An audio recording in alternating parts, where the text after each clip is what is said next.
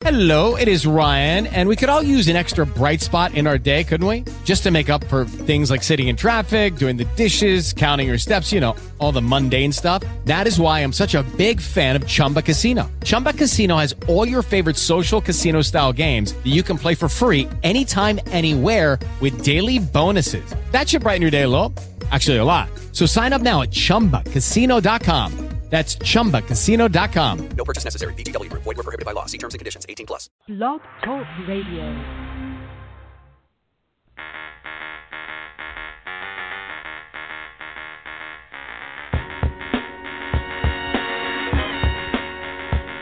I've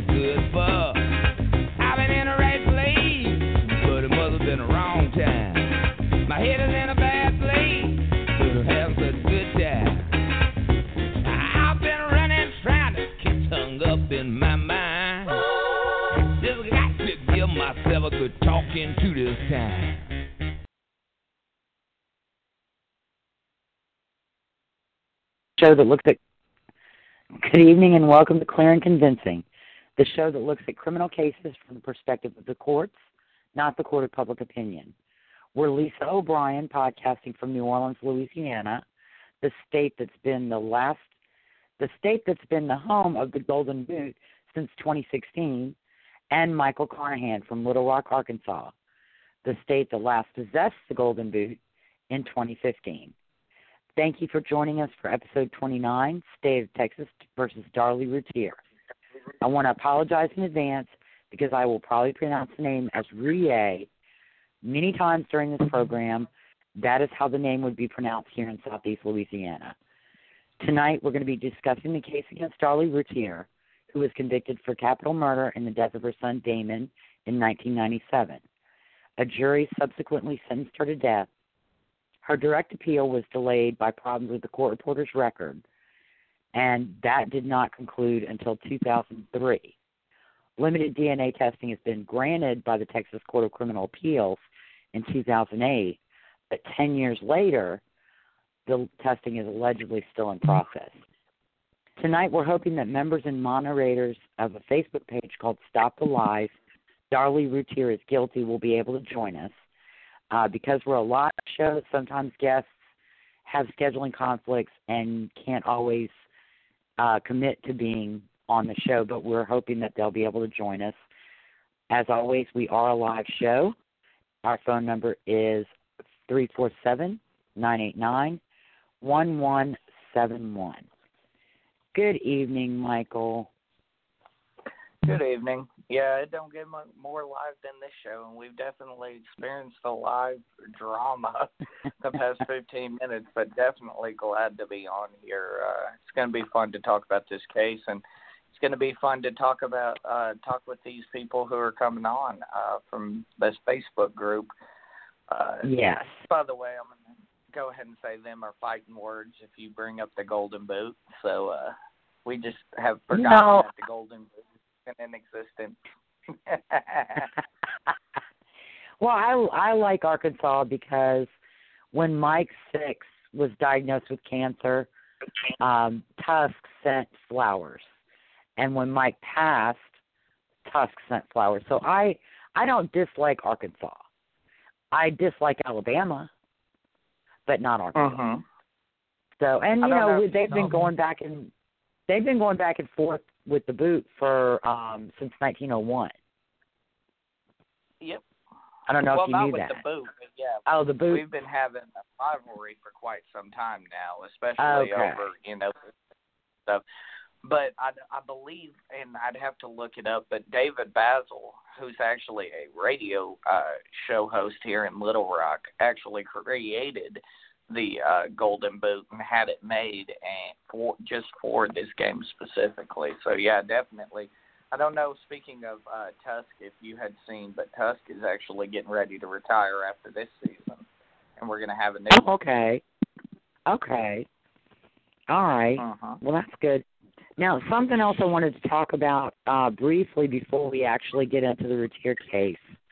Uh, Friday night, I attended the first annual gala for Barran's Bears, which is a nonprofit that provides teddy bears to first responders, police officers, fire, EMTs, to give out to children involved in car accidents, house fires, and other stressful situations.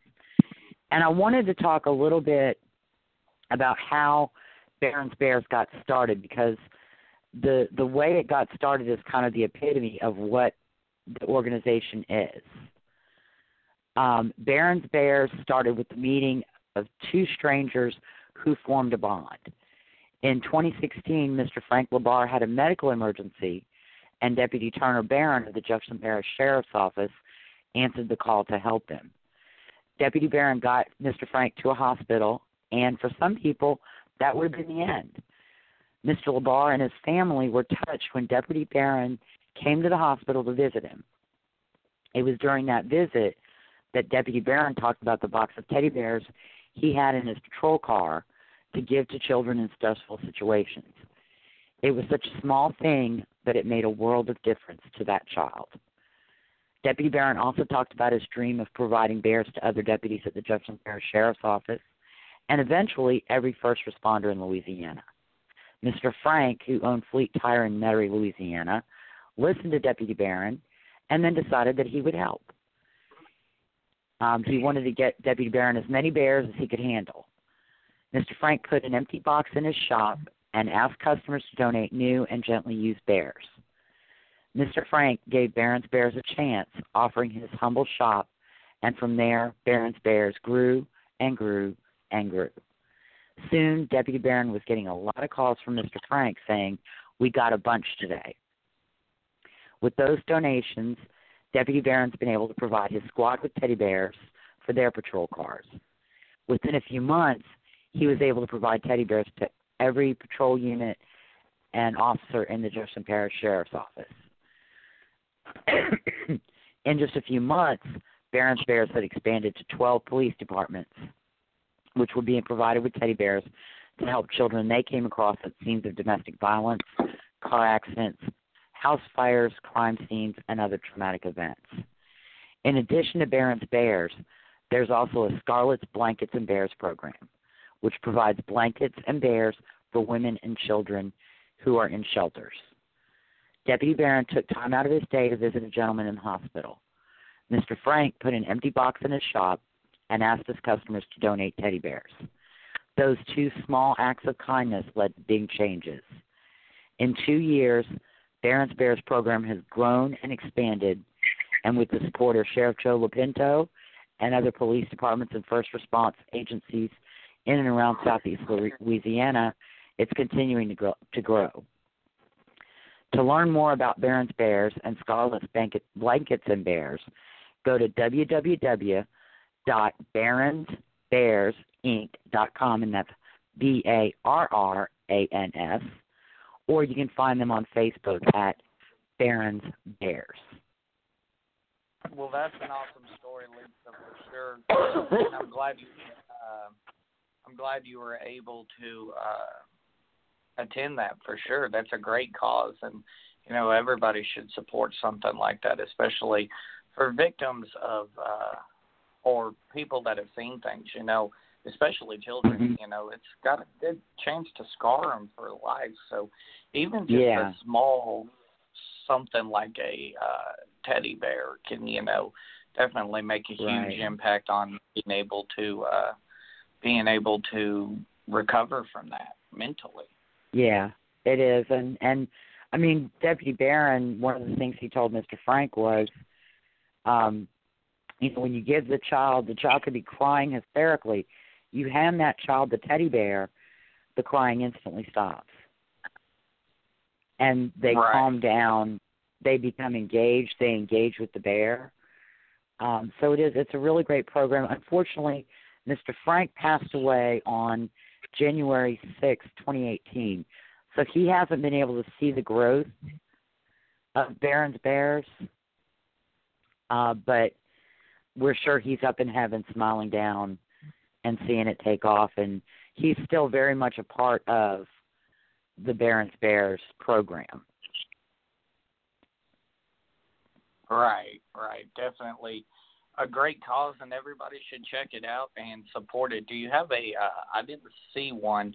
Do you have a website that you actually do have? Uh, I have links Barran's- on. I have links on the page.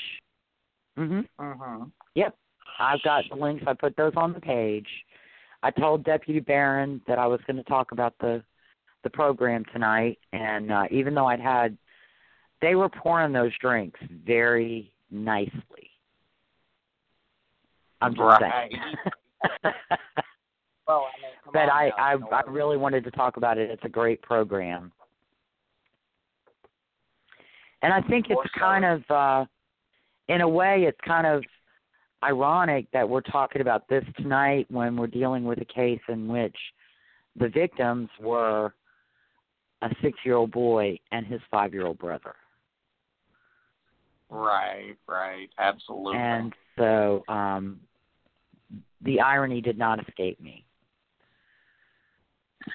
Absolutely. I mean, and certainly, you know, in this case, a lot of situations, you wish that uh, you wish that this would happen, and things Yeah. like that. But definitely, definitely a uh, pace from last week, uh, where we were talking about the uh, election results. But you know, I'm certainly glad to be back to the true crime because you know the real world's scary enough as is.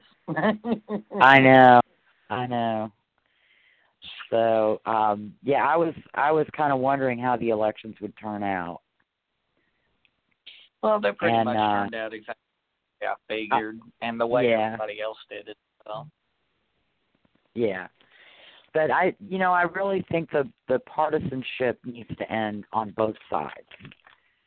Don't refuse to do something just because you don't like President Trump.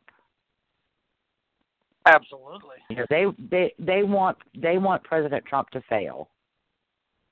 But that's Uh-huh. like wanting the pilot of the plane that you know you're flying to fail. Absolutely. Um, and I mean, by no, instead of means, by no means is that a Democrat only issue. You know, back when uh, the president was President Obama, it was the same situation, but reversed. You know, the, the and that's exactly you're right. You hit the nail on the head. The partisanship needs to uh, needs to end, and uh, Mhm. hopefully hopefully in the next two years we can see that happen but i feel like we're probably a long ways away from uh fixing that issue but let's talk about Yeah. this situation with the routiers uh real quick we're about uh 13 minutes in so let's go ahead and start talking about the routiers uh from what i can tell on the outline here a huge family pretty much, uh, pretty much they are, and there's a lot of D's. There's a Darlie daughter and Darlie mama, so it can be quite Mhm. confusing. Darren Routier is the husband of Darlie and the father of Damon, Devon, and Drake. Drake was seven months old when this occurred. Uh, he was 28 years old when Devon and Damon were murdered, and he and Darlie divorced in 2011. Darlie Right. was 26 years old when Devon and Damon were murdered and when she was arrested. Um, she was convicted on February 4th, 1997, and she's been on Texas death row since. Uh, a little aside, I reached out to Toby Shook to try and get some insight because she was only tried for Damon's murder. She had never Mhm. been tried for Devon's murder. Um, I can only speculate, but probably Damon's murder because he was under five was capital murder just based on his age. They would not have to prove any premeditation, any plan. any anything but that he was five years old. And under the Right. statute, that is capital murder. So I believe that that's why they did it. I don't know whether they tried her for Damon's murder, and if she was not convicted of Damon's murder, they could go back and try her for Devon's murder and maybe Mhm. develop new evidence, or if that was part of the strategy. Like I said, I can only speculate.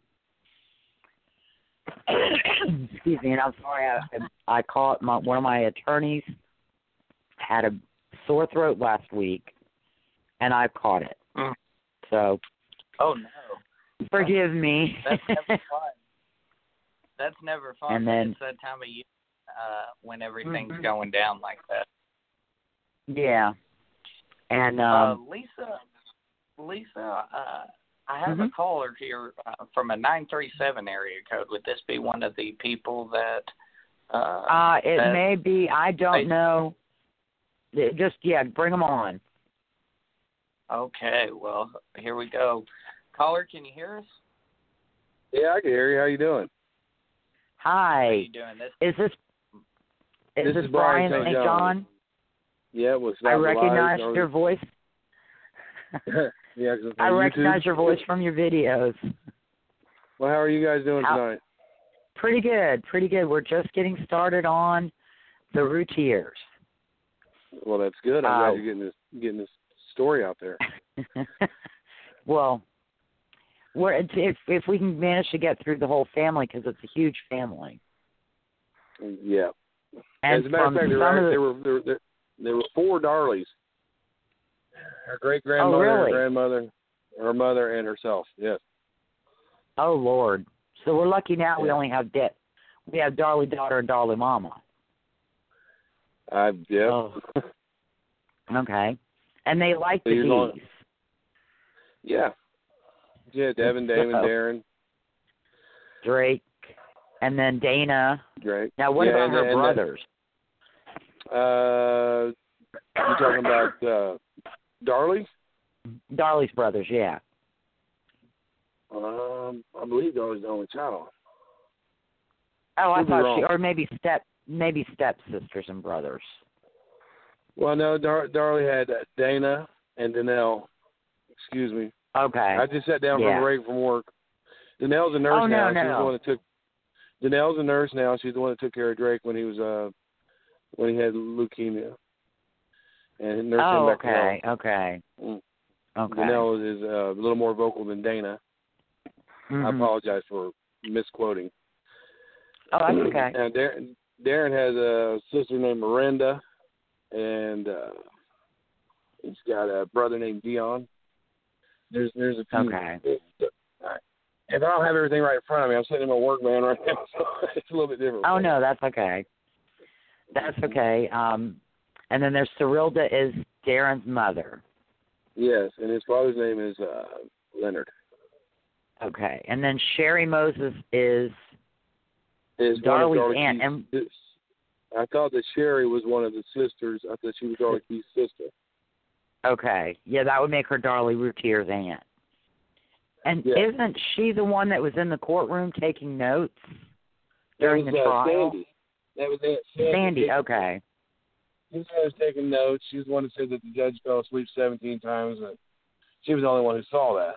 The note, uh, Okay. the judge chastised, yeah, he chastised her in court for, you better watch with those notes because she's going back and forth out into the, Mhm.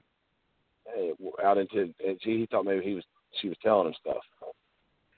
Well, she very well could have been. I mean, Well, I mean, say it, but if was. I it looks mean, like a you know. and Well, people are Right. only, people are only human.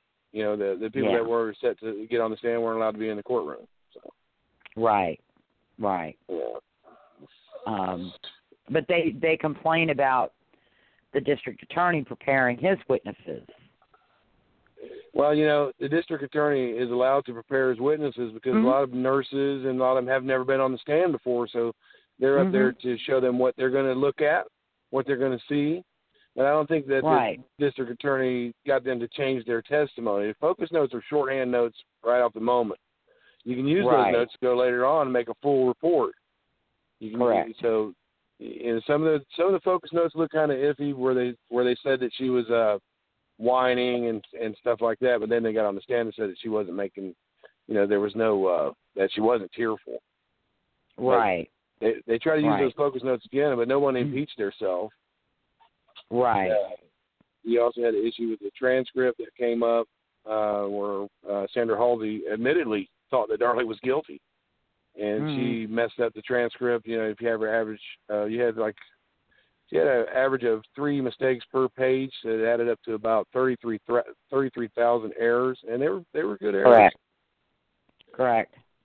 You know, And the difference. the ironically, what she did would have co- would have gotten Darlie a new trial if they had not been able to get a court reporter to fix the mess.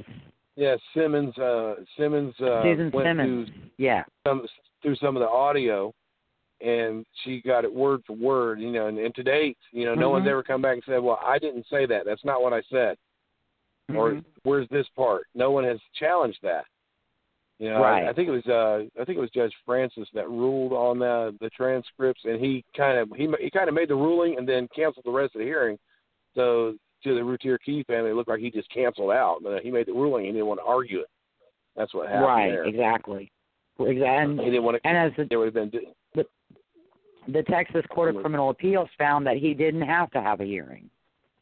no, and I think It, it the wasn't a weighing of, you know, it wasn't a Well, I it wasn't a situation where he weighs the evidence. well I think It that was he was looking at his situation courtroom where- based based on the Routier Kee behavior. Uh, Mm-hmm. uh, I thought that maybe he just wanted to keep that out because he didn't want to argue it because he didn't want people to be upset in his courtroom. That's that's the way I feel he may have looked at it that way. So they didn't even get to step in the courtroom. You know, they had Darren on an interview. Well, he just canceled it for no reason. No, he didn't cancel it. He ruled on it. Right. Right. Well, I think the other problem is, like I said, they they aren't they do not raise specific issues where the transcript, you know, this testimony is still wrong.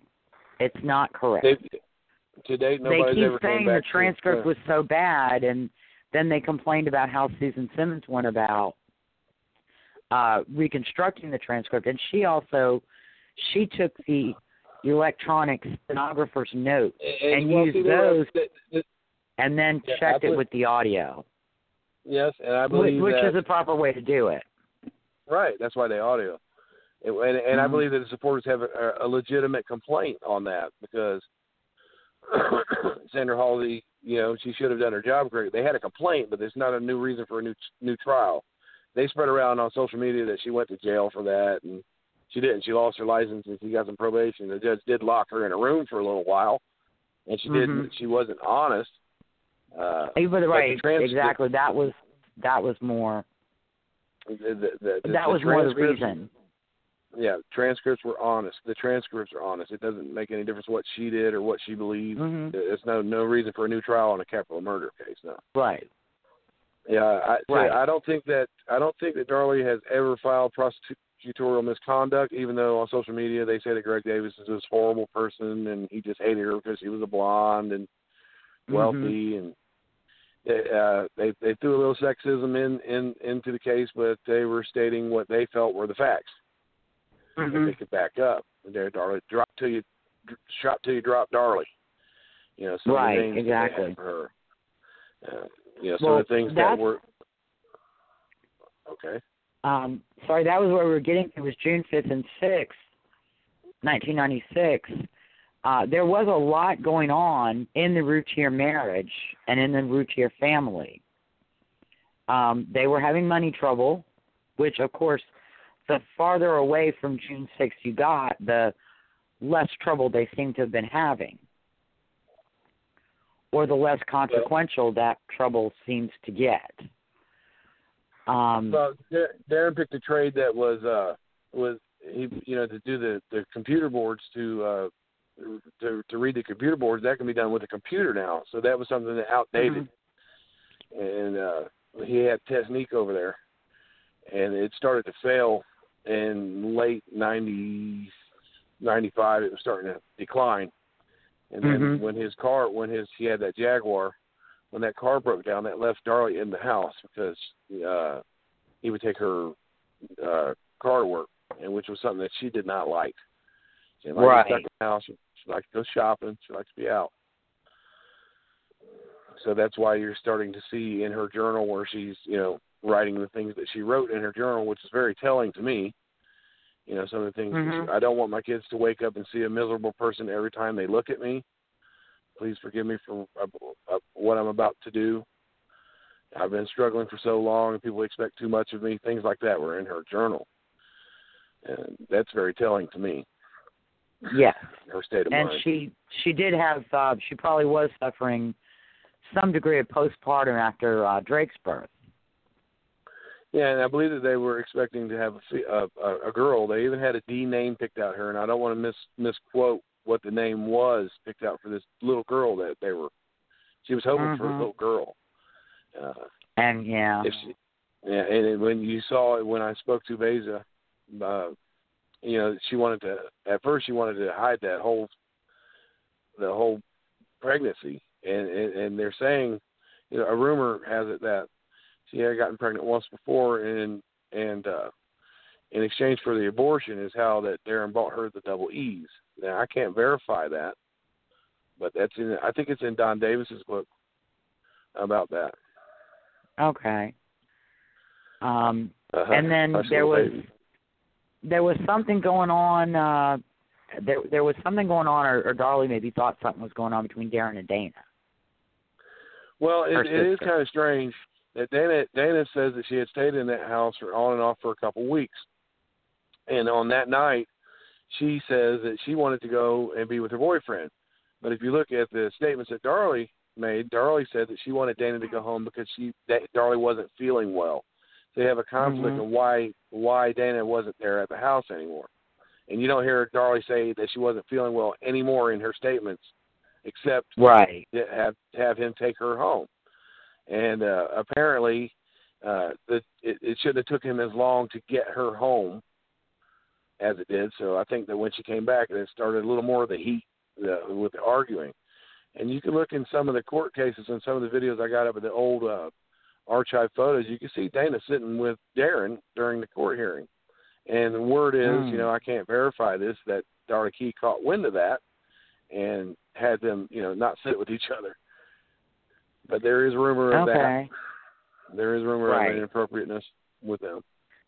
And they fought right before Darren took Drake up and went to bed.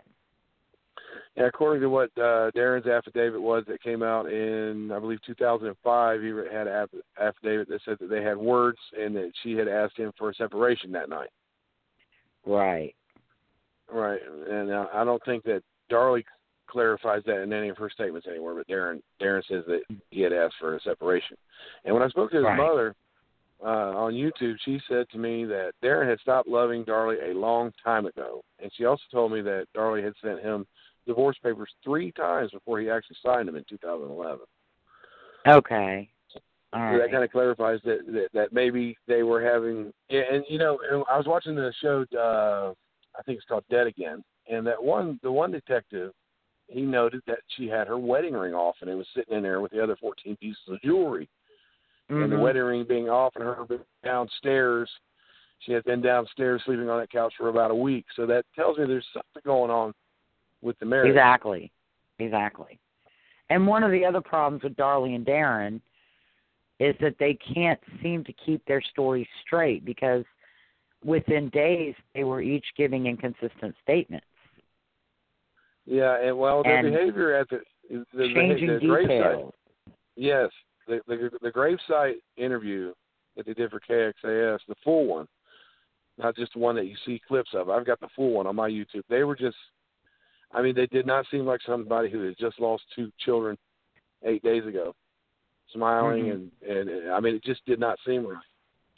And then when Darren came on the Last Defense, I, I, I, wonder if you've seen that show, The Last Defense, when Darren spoke out again.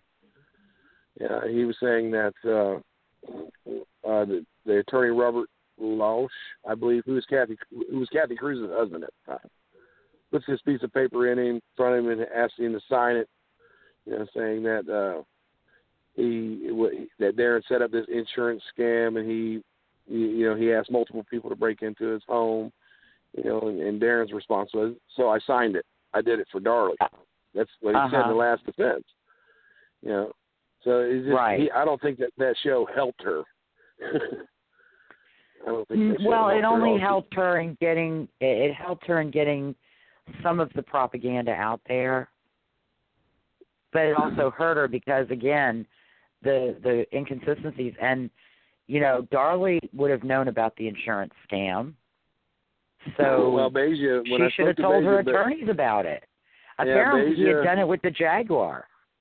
Yeah, she uh, they had a, he had a white Jaguar before he had the black one, and and Mhm. you you can see on my YouTube where I spoke with Beja, and Beja was telling me that Darlie knew all about that, and Darlie knew Yeah. all about the the robbery to the home because they asked her to help. These are things that Uh-huh. Beja did not say on the stand though. She she she could Right. She she should have, but I asked her why she didn't divulge this, and she said I only wanted to answer the questions that I was asked. You know, which that is, how you're fine. supposed to testify. That is correct. Well, yeah, right, But and and you Again, know, Dar- Darlie knew about all the Darin stuff. She should have told Mulder et al. about all those well, things, Yeah, well, the the agreement but was she that, chose that not to. You know, that Mulder couldn't go after Darin, and I believe that he wanted to. I believe that that's the only way he was going to save his client is to you know to cast reasonable doubt because of Darin, but they didn't want him to go after Darin. They didn't for some reason they didn't want him to go after Darin. A lot of people say Well, no, Darlie, Darlie Kee and Darin didn't want him to go after Darin. Right, right. but well, yeah, they did. Mhm. I don't, I don't know that Mulder ever really, and and yeah, sure, Mulder didn't have to go after him, but she had three other attorneys. Right. Any one of yeah, it them could have gone after him. I, I, they didn't. Yeah, it's like I'm saying. They didn't. I don't- They, I don't some think- reason they wanted to keep him out. I, I'm saying I don't think Darlie wanted to go after Darin. She her statement was I think- that Darlie Yeah. thought she could charm or con the jury into an acquittal. yeah. Well, the jury was very smart when they took that full size picture of Devon and Damon and placed it in front of her when she was giving her testimony. They were hoping to see some kind of reaction, and they didn't. hmm They didn't see a reaction to that picture at all. As a matter of fact, I believe that it was Toby Shook that was up there uh, doing a cross, and when she called him liar, liar, liar on the stand, so she got cocky on the stand. She couldn't even hmm you know you have to you have to you know you're on trial for your life here that's the last time you want that's the last thing you want to do is be cocky and show Correct. your anger uh, Correct. the jury wanted to see that so and they Yeah. wanted to see a reaction with the picture and they didn't and then, you know then you had the one the one juror Charlie Sanford whom I got something up on YouTube with him too uh he says that he didn't see the pictures of the bruises that were on her arms, and had he saw those Mhm. pictures of the bruises, he would have voted in a different way. Well, even if he didn't see them, it doesn't matter because they were placed in evidence. They were looked at. Other jurors said that they were looked at, that they saw them, and they were Mhm. discussed in detail. The bruising was discussed. So if Charlie Sanford wasn't paying attention, then that's on him. Right. He came he came back later and he wanted he wanted to uh, renege on his his vote, but his affidavit that he put out there says doesn't say anything about him not seeing the bruises.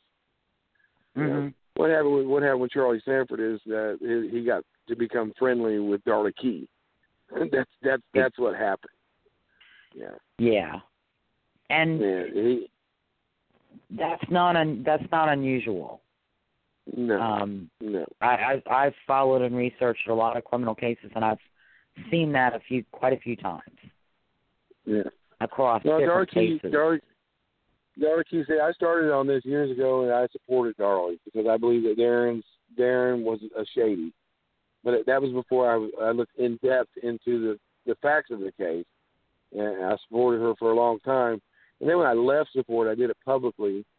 Uh, her mother and some of the other supporters weren't real happy about that, so they they hmm been trashing me for years. They've been trashing me for years. Right. Darlie, you know, uh, uh, one of the main reasons I left support is because Darlie Kee continuously told us lies. He told us lies, and I keep catching her in them. And I was wondering, you know, the purpose of a lie is to cover up the truth, and that's what that's why I left support. So Darlie Kee took a notion to publicly accuse me of this crime.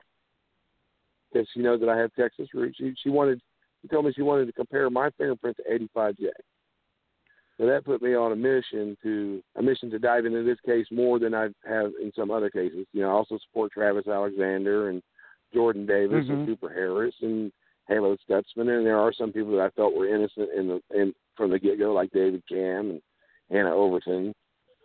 But I focus more on the Darlie case because the the, the supporters are just uh, they're just vicious, and, and I get vicious back, uh, and uh, so that you know they don't care for me for that. They uh they they probably ki I've I've dealt with West Memphis three supporters, so it's I'm surprised. I'm they're the surprised none of them same. have. I'm surprised. I'm surprised that none of the Darlie supporters have called in. Thanks for your show. Ted. yeah. Yeah, because yeah, well, I posted it on my page. And I, I do Thank everything you. publicly with I do I do everything publicly with my name. And some of her Mhm. supporters they have fake names and stuff like that, and they're just they some of them, most of them are just good people who believe that she's innocent, and there's just nothing you can say to them to change their mind, which is fine. But when they get nasty, when they get nasty about it, that's that's that's what's uh, And that's me kicked off that's the thing that I that's the thing that I don't like. I'm entitled to form my own opinion and express my own opinion. I Mhm. respect your opinion. Yes, I may provide you with additional information that you might not have been aware of. But if you don't want to pay any attention to that information, that's fine with me. Right, I'm not of the time going to call you names. I'm Nope. not going to threaten you. I'm not going to pretend I know who you are and where you live. And that's what I see a lot in in these advocates for people who have been convicted, rightfully or wrongfully. I've had less Isn't. problems with Jodi Arias supporters than I have with Darlie supporters. Jodi Arias supporters, and you know, I don't know if you ever had to do, deal with any of them, but they're just out there saying that she's innocent. I, you know, Right. they've never person, they've never personally attacked me like Darlie supporters do.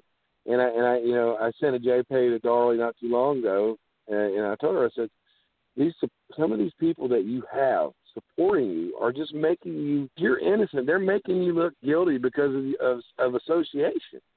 Of course, she doesn't Mhm. respond to me anymore. She I used to write back and forth when we was when I was a supporter. Right. But my but I my, my when Darlie Kee came out and you know she's when she accused me of the crime, she set me in motion to look more into the facts. I don't want to debate with somebody if I don't have the facts, and if and if they catch me on something, like at the beginning, you know, the beginning here, I, I misquoted. I'll come back and I'll say, well, I misquoted. You were correct. Mhm. Darlie supporters, Darlie supporters will tell you, you know, uh, the guy next door, Glenn Mize, did it. Uh, you know, the Grove Street gang, Chad Patterson did it. Uh, I mean, they'll tell you anything, anything but Darlie. Everybody was out to get Mhm. Darlie. Exactly. I, I Exactly. was fortunate enough. I was fortunate enough to be able to speak to one of the nurses. I was uh, fortunate enough to be able to speak to two of the detectives. Uh, these these people did not want their conversations relayed. And I get a lot of that. People will come and talk to me and they're close to the case and they say, "Well, don't put it out there." But Right. it it, it gives me insight. Mhm. Well, they just, can't. you They know- have to be careful because something they say to you, if you record it and then it it becomes public, they can. Right, and they know I do that, Darlie's yeah. defense can twist it and say it's Mhm. new evidence. Um, if you're familiar Right. with Rodney Reed, Right. uh, he's Oh, also Rodney he's Reed. on death row in Texas. Yeah, I know he Um, is. I, I speak I speak a lot with uh Quincy McNeil, He's one of his attorneys. I believe he's innocent as well. Uh, no. But that's a different. Well, that's just a different story. I don't know that case. No. as- I'll give you that. I'll give you this. I don't know that case as well as I know the Darlie's case. But from, from what I can see, you know, that's. But if I dug deeper into it, I may change my opinion. And if Darlie's if Darlie's case would show me a smoking gun that she didn't do it, show me proof of an intruder, show me that Yeah. someone else did this besides her, I'd be the first one to say, hey, you know what, I was wrong. Because we don't want somebody to die for something they didn't do. Right. I'd be the first one to say that I was wrong.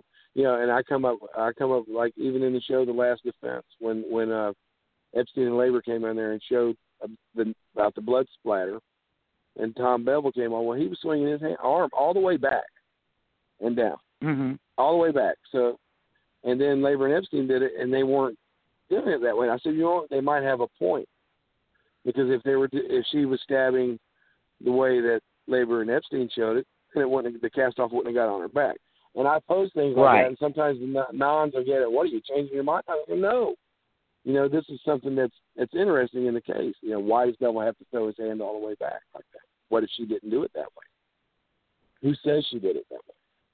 Well, I think that uh, uh, it seems to me that you know Bevel's, in order for it to get on her back, and it was on her back, Yes, it was. she would have Yeah, had to raise her arm to where Bevel was raising his arm. Laber and the other guy are they're trying to basically say Bevel's full of crap. Bevel writes You- the That's not how you stab somebody. Pardon? Bevel, Bevel writes the book. on Bevel blood is one of the Bevel is one of the foremost experts. Yeah, on blood already- Now, he, but see, they, they Um, go back to some of the some of the cases where he's made mistakes, like in the David Camm case with Charles Boney. He made mistakes. You know, Well, that And, that's uh, going to happen to anybody. right? But mostly Bevel's been right. And- he's he's Bevel's mistakes were not, you know, that's going to happen to anybody. The mistakes in the Camm case were because it is interpretation, and you Yeah. don't know how something actually happened. no, you're right. I always I believe You weren't there. Yeah, I believe that I, Camm I. I am I am still torn on that one. Well, well, I when David still- Camm came out of prison, when when he came out of prison, uh, I want to. I, I'm trying to remember this guy, Bill Clutter. Have you ever heard of Investigating Innocence? Bill Clutter hired David Camm to work the Darlie case and show that she was innocent, and they supporters were posting this everywhere. Oh, we're going Mhm. to up the bar, and David Camm's going to show that she's innocent. Blah blah blah. That was 2013, and we haven't heard of him, from him since. Mm-hmm. Right. So, but Camm's a cop. so he knows that she's not innocent. He's looked at her case, and, and in my opinion, is he's looked at it and said, "There's no way she's guilty. I mean, she's guilty." Right. Yeah. Uh, but as long as they're out there spreading these lies, I mean, they spread flat lies. Like you can't cut a screen with a serrated knife. Darlie Mhm. Keith said that. Um, it's actually easier Well, no, to Keith said you can't cut a screen with a knife with a round end. Yeah, she said it was a serrated and why would she get a bread knife and not use a different knife? Oh well, you know they they say that supporters say that she had that serrated knife out because that she was going to cut the bread ties off the bread. That's the supporters say. Mhm. Now I have Right. Beja tell Beja was telling me that she came over to the house on the uh, June the fifth. She come over to the house that day, just you know, and when she got there, Darin and Darlie were already arguing. She was in the kitchen making that large chicken noodle dinner that Darlie Keith said she was making, and that they were arguing. She said that Darlie was literally sharpening her knives. She said that she went outside, out in the back where the steam area was, and Damon was out there playing with the stick by himself. And she said that Damon came up to her and he said, "I want to spend the night with you tonight." And Beja asked her, "Well, why? Why would you want it? I have to work in the morning." Blah blah blah. And he, and he said, "Well, mommy's being mean to me." This is what Beja Mhm. said. I can't ver- to verify this, but she said that, and and that kind of you know, if you kind of go back and look at some of the pictures of Damon, you know, he doesn't always look as happy as Devon. Right. I mean, there's, there's a few of them. Devon was always uh, happy and outgoing. There was a few pictures of Damon where he just didn't look like he was that happy. And see, when I talk to Beja, somebody that was there and that saw this stuff, and she tells me all this stuff, I feel like I got an insight on it. And, and, and of course, there's she she might not be she we can't verify anything she says, but I know that Beja never spoke out on the case after the trial until I got a hold of her and she she chose to talk to me. Right. Yeah. Right. she she clarified a lot of things. She said that Darin was cheating on Darlie, Darlie was cheating on him. That there was a lot of drug use, uh, uh, cocaine. Uh, there was, uh, I mean, Beja just put it all out. Now, now they hate her. They they they harass her to the point where she won't talk about it anymore. Yeah. That's Uh, a shame. They say they say that she was jealous of Darlie. Well, she was their friend for nine years. I mean, she was her bridesmaid. Uh, she worked with them over at Colplex, and she helped them get Testnec together. She was jealous of her. She probably just stayed away from her. You know. Mhm. Yeah. Well, no, that's a, again, that's the mentality. If Uh, you yeah. if you say anything negative or or you say anything that puts Jodi Arias or Darlie in a bad light, then you're jealous Oh yeah, yeah. George because Barwood, they're so heard George- beautiful and so intelligent and so I don't Yeah. think that uh I don't think Darlie is as beautiful as they say she is, and and Jodi just looks kind of. I mean, they're just not my type of. I mean, I don't see it the way they see it. I feel I felt sorry for Darlie when I supported her. I never felt, felt sorry for Jodi Harris because she she you know he didn't want her and she wasn't gonna let nobody else have it, so that's what happened. Yeah, but there Yeah. are some criminals. There are some criminals out there, you know, like like like the men will get, you know, groupies uh, that want to write to them stuff like that. You know, I'm I'm friends with somebody that uh, that uh, got involved trying to help a, an inmate with a uh, with his appeal, and they ended up having a child together. She was in the the, the movie Into the Abyss. Uh, uh, Jason Burkett's wife. But as far Oh, as okay. as far as as far as uh, I don't know if there was an uh, interestingly looking female criminal right now. I don't know Shanna Hubers. she's pretty attractive, uh, but she's in that case too. But they always they always uh, accuse me of having some kind of attraction towards Darlie, which I I never did. yeah. Never, Well, never, I- except I seen her on. The, I wouldn't look twice at her. I I saw a meme many years ago, and I, I'm probably misquoting it. And it said something like, "The reason men don't notice the back crack crazy in the eyes is because of the boobies." yeah, well, some men. some men. But I, I've been on Um, a mission to. That my mission is to stop the lies that they tell, and I follow social media, and they follow everything that I do. When I catch them posting a lie, I'll re repost it and put the truth out. And uh, supporters just they refuse to debate with me. I, I mean, I when I, as a supporter for Darlie, I wasn't able to debate because I did, the facts just don't support her innocence. Now the facts support her guilt, and if you know them, it's easy to it's easy to debate this case. I believe that she was convicted justly. I don't think Greg Davis went out of his way to. Uh, I don't think he did anything that was uh, that would qualify as misconduct, even though they they. Sorrella told me, you know, Greg Davis never talked to any of us. Oh, well, that's because prosecutors don't normally talk to the defendant's family. Correct. I mean, that's that's Exactly. protocol. That's just protocol, you know. And then you know, and I've been in this for quite a while. Darlie's not the only case. You know, it's usually uh, uh, children. You know, and uh, in 2017, my son was charged with murder, uh, and he killed a two-year-old little boy, and uh, he got life in prison. And so they are using that to try to upset me somehow. You know, I'm not responsible. I, it, it's very disappointing that he could do something like that. But you're not Mhm. going to catch me out here making up lies to make him look innocent when I know he's guilty. Now, before he before he went to trial, I was on the side of, hey, he's innocent. But Mhm. after the trial was over, and I studied all the evidence like I do in all the other cases, so, you know, I come to the conclusion that he's guilty of that crime too. And they they used that. They started a group for this for the little boy, the victim in that case. It was all Darlie supporters, and you know, I was telling I mean, you're going to use the death of another child to kill the message that I had. I said, but you're not going to catch me because my son did what he did. He deserves to do the time that he's going to do. It's very disappointing. It's very sad, but you're not going to catch me out here, Darlie keying it, asking for people for money, uh, making up stories about why he is innocent because I know he's guilty. Mm-hmm. But I You still know, love my son, so I I kind of feel how Darlie Kee might might might feel. Right, but my my mom loved me and my sisters very much. But if one of us committed a crime, she would be the first one to send us to prison.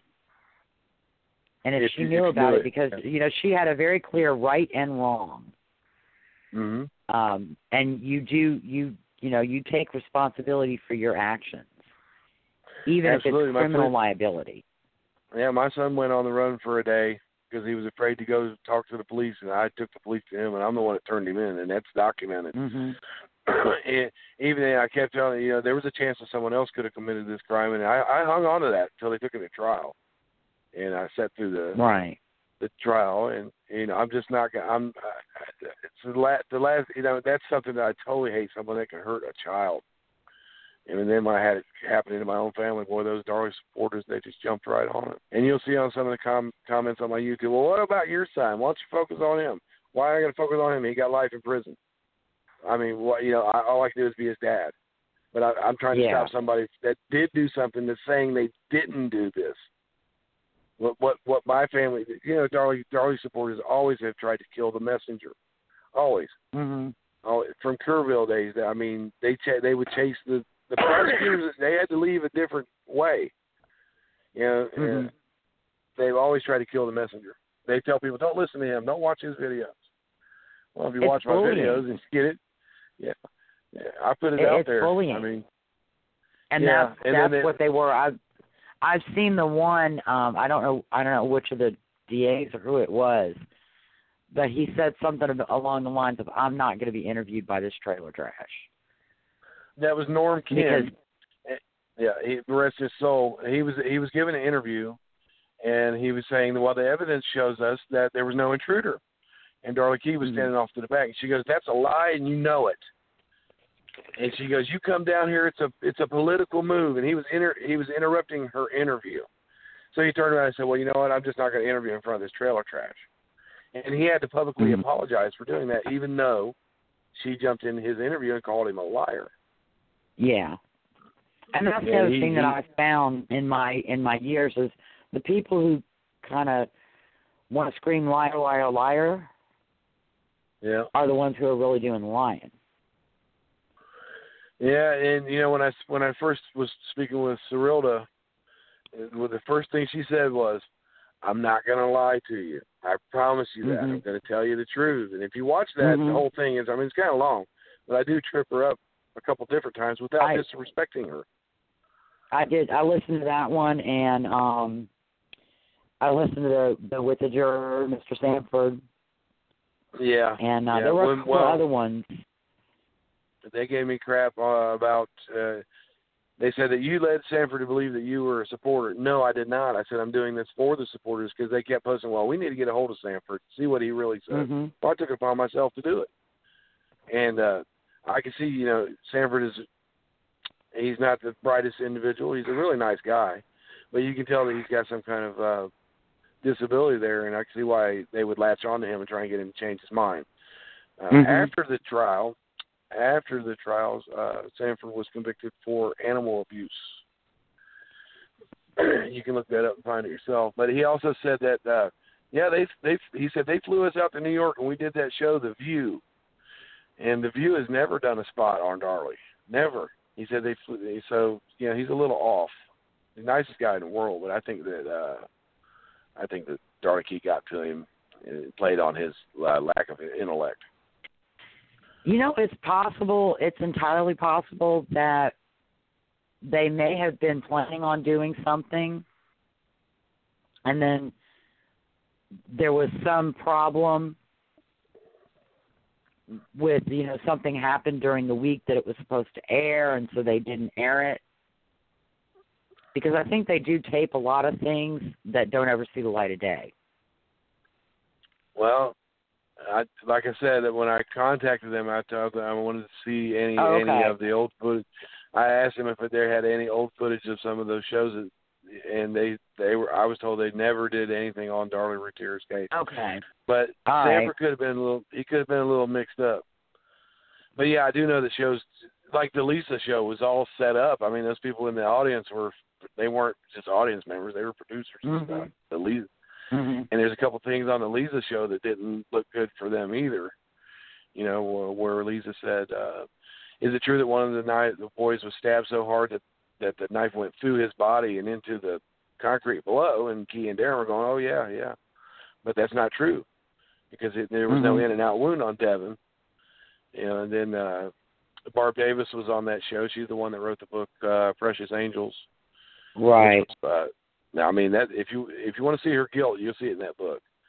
But uh, they had her on there, and uh, Sarilda was telling her, "We're going to sue you," right on that show. And then she comes back in the next Mhm. skit, and she she believes Darlie's innocent now.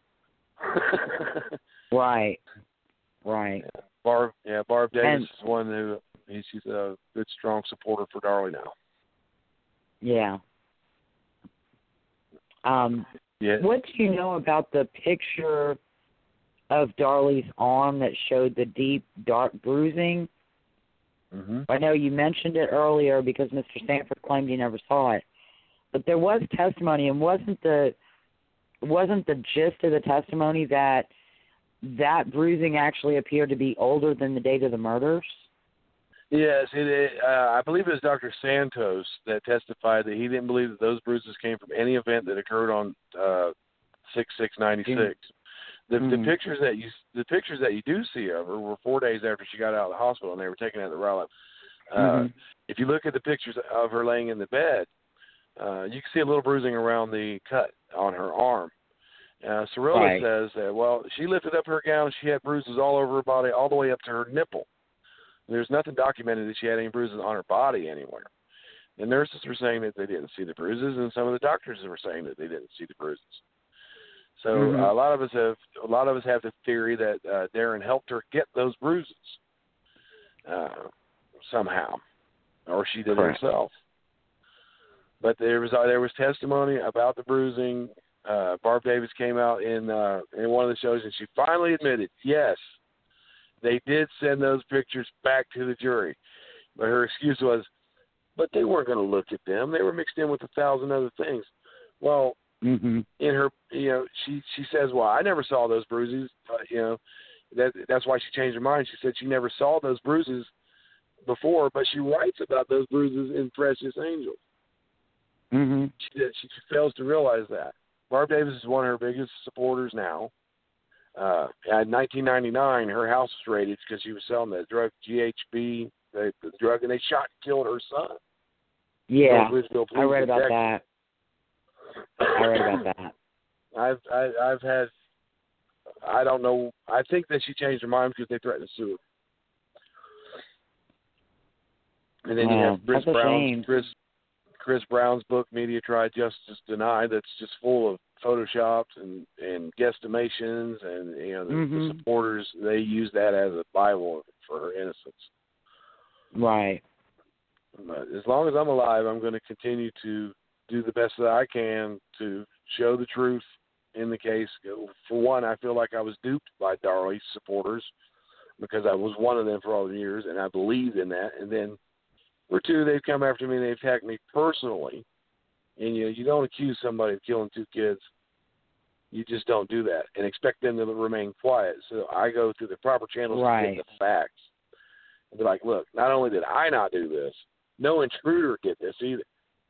Mhm. And if they would, you know, if they weren't wouldn't be so nasty about it, I would still support, but I probably wouldn't be as as as, as vocal about her guilt. Right. Were you able to Now, reach Pamela the- Collins? Uh, Okay, yes. She, she, pardon me. she is going to try to call in as well, hopefully.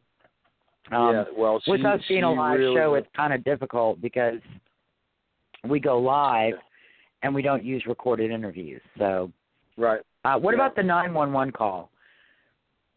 Because I've read Okay. some interesting, uh, interesting interpretations of, especially one section in which Darlie seems to be trying to convince Darin that she did not do this. Somebody came in here and intentionally did this, Darin. Mm-hmm. Her whole mood changed. If you listen to her, and if before she said that, she was upset, she was crying, she was hysterical. She's aware she's being recorded. But when Darin came down here, she, down, she was like, "I don't even know who would do this." It seemed to me that Darin was accusing her, and her whole Yeah. demeanor changed. Then she goes, "There's nothing touched." Well, who cares if there's anything touched? Mhm. If your, your kids are touched, And then you Right. can hear later. There's another spot in the clip later. There's another spot in the clip uh, where you, it sounds like Darin saying, "Oh my God, when are they going to be here?" It sounds like he's saying that, but if you slow that down and listen to it a little bit, it sounds like he's saying, "Oh my God, Blake came in here," and there, you know, it, it, it the, the 911 call is open for interpretation. But that that clip where she said, "Someone came in here and intentionally did it," Darin. You Mhm. could tell she was. You could tell she was snapping at him. You could tell she was angry, and it, it, Right. would just only be logical that Darin, Darin probably, you know, Darin came down those stairs and he had no clue that she would do that, Mhm. even though. she- So, and he was stuck. He sat on that curb for 30 minutes. They wouldn't let him in the amb- ambulance. He knew that his kids were gone. He didn't know that if his wife was going to live or not. And I, I don't think he wanted to lose her, and so he just believed what she was saying and added to it Mhm. and added to it. A lot of people say that he was the one that ran that sock down the alley, but the blood drops by the, his Reeboks with the tongues out by the front door are Darlie's. Mhm. Right. Right. And I was I was looking at a it's one of the state's exhibits that shows the blood pattern in the living room kitchen area. And um I mean the couch where Darlie's laying when she's allegedly has her throat cut has none of her blood on it. well, There's a little tiny spot where her feet would have been hmm that is a mixture of hers and Damon. Yeah, they say that there was a But- handprint of Damon's on the couch, and that when the when the officer sprayed, they saw the print, and then it disappeared. Well, Greg Davis repli- re- released that couch back to the family, and they Mhm. cleaned it up and sold it. They Mhm. cleaned it up and sold it for her, and now they're saying, "Well, why did he give that back to us? He knew we would sell it." I mean, really? How did he? We better get rid of this evidence. Just give it to the defendant's family, so because I know they're going to sell it. Well, you know, I think that's something a lot of people don't understand as well. Different agencies are going to have different storage facilities, policies, and procedures. That couch, once they took samples from the couch, photographed the couch uh, from as many angles as they wanted, and then they had no more need for the couch. No, So And they they- returned it to gonna bring it the person who owns the couch. They weren't going to bring the court in the couch into the court into the courtroom. They weren't going to do that. You know, Right. uh, Greg Davis had an impeccable record. If if someone killed someone Oh. in my family, I'd want him to prosecute. You Him know, I, I sometimes I wonder uh, if Darlie has any attorneys that she can talk to, because I would expect some of the attorneys that have been involved with Darlie Routier talk to Darlie Kee and explain to her that some of these, some of the things that she says that Davis did wrong are just so outlandish for anybody that knows just a little bit about the legal system. Well, Like he never talked to us. You know. Well, Well, of course he never talks to you. and and then they go on about why they only charged her with Damon's Damon's death, and, and it's true they they only charged her with Damon's death because that got the maximum penalty. That's what he's supposed to do. Mhm. They could have charged her with both of their deaths and then let her do life in prison and die, and then dig her back up and then execute her. But Right. they keep saying, well, well, she wasn't charged with Devon's death, so blah blah blah. The whole the, the opening was about Devon and da- Devon and Damon. Everything in Mhm. the case was about Devon and Damon. The closing was about Devon and Damon. Yeah. He didn't Correct. need. There's some of them out there say, "Well, she's not in it. Nobody's ever been held accountable for Devon's death." Well, legally, yeah. Legally, no one's ever Right. been punished for that. But you know, And like I said, uh, that's yeah. My I'm sorry, Michael and I, you know, briefly discussed that and it may have been because Damon's was capital murder just based on Damon's age. Right, and they that- wouldn't that- have that to prove premeditation. And then another Um, part of this strategy, another part of this strategy would be if let's say she got off on a technicality because of Damon's death, then they still had Devon's they could pick back up. Correct. That's strategy. That's how you convict Correct. somebody that you know killed someone. That's how you do it. Right. It is the right And way. sometimes Yeah, the first- uh, a first trial can result in an acquittal, but a second trial, you know where the defense is going to go. Yeah, you got more And you time. can, yep, you know- you're- yep, it's very slick. So It's very Exactly. slick. And, it, and, while I'm here, there Darin's affidavit about it came out in 2005 where he said he asked his father-in-law to help him uh, burglarize the home. You notice Darin never names any names of the people he allegedly asked to break in his home. If you think Mhm. that this person could have killed your child, then you need to you need to bring it break it up. Yeah, you need you, Right. you need to bring that name up. So what I got, I have to get back in here to work. I'm glad that you're doing your show, and I'm going to follow it a little more. I have to get back in here to work. They gave me a little bit of time to speak to you because they know that this is important to me. And Thank I'm you so much for- you do. thank you, Yeah. thank you. Yep, yep. And you can stay in touch with me email if you choose to ever revise this case at some other point in time. We may, you know, if there's a new development, we definitely will uh, put the show on the schedule. Well, So thank you so much for joining us. Yep, thank you, and keep doing what you do. Thanks. Have a Bye-bye. great night. You too. Bye Bye. bye. Wow, that was a lot of information coming very quick, and it was very good information. I'm definitely glad uh, he called in, and I believe, and Lisa, correct me if I'm wrong. Uh, I believe that we've got another caller here, and it may be this. Uh, the other lady that you had Pamela? said, uh, Pamela. I, I was trying to avoid saying the name, but uh, I'm going to go ahead and bring her on. Uh, caller, can you hear us? I sure can. Hi, how you guys doing tonight? Hi, very well. How are you? I'm doing fine, thanks. I'm Is nervous. this Miss Pamela? I'm nervous.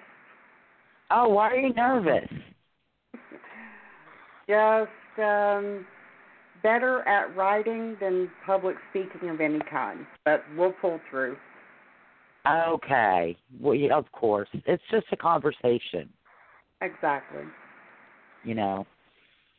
Um, so we were talking about um, before we talked to Mr. Brian St. John, and you all can find him on YouTube. Brian B R Y A N Saint S T John J O H N. He has a channel. He has a lot of informative videos. If you have time, go ahead and take some time and take a look at that.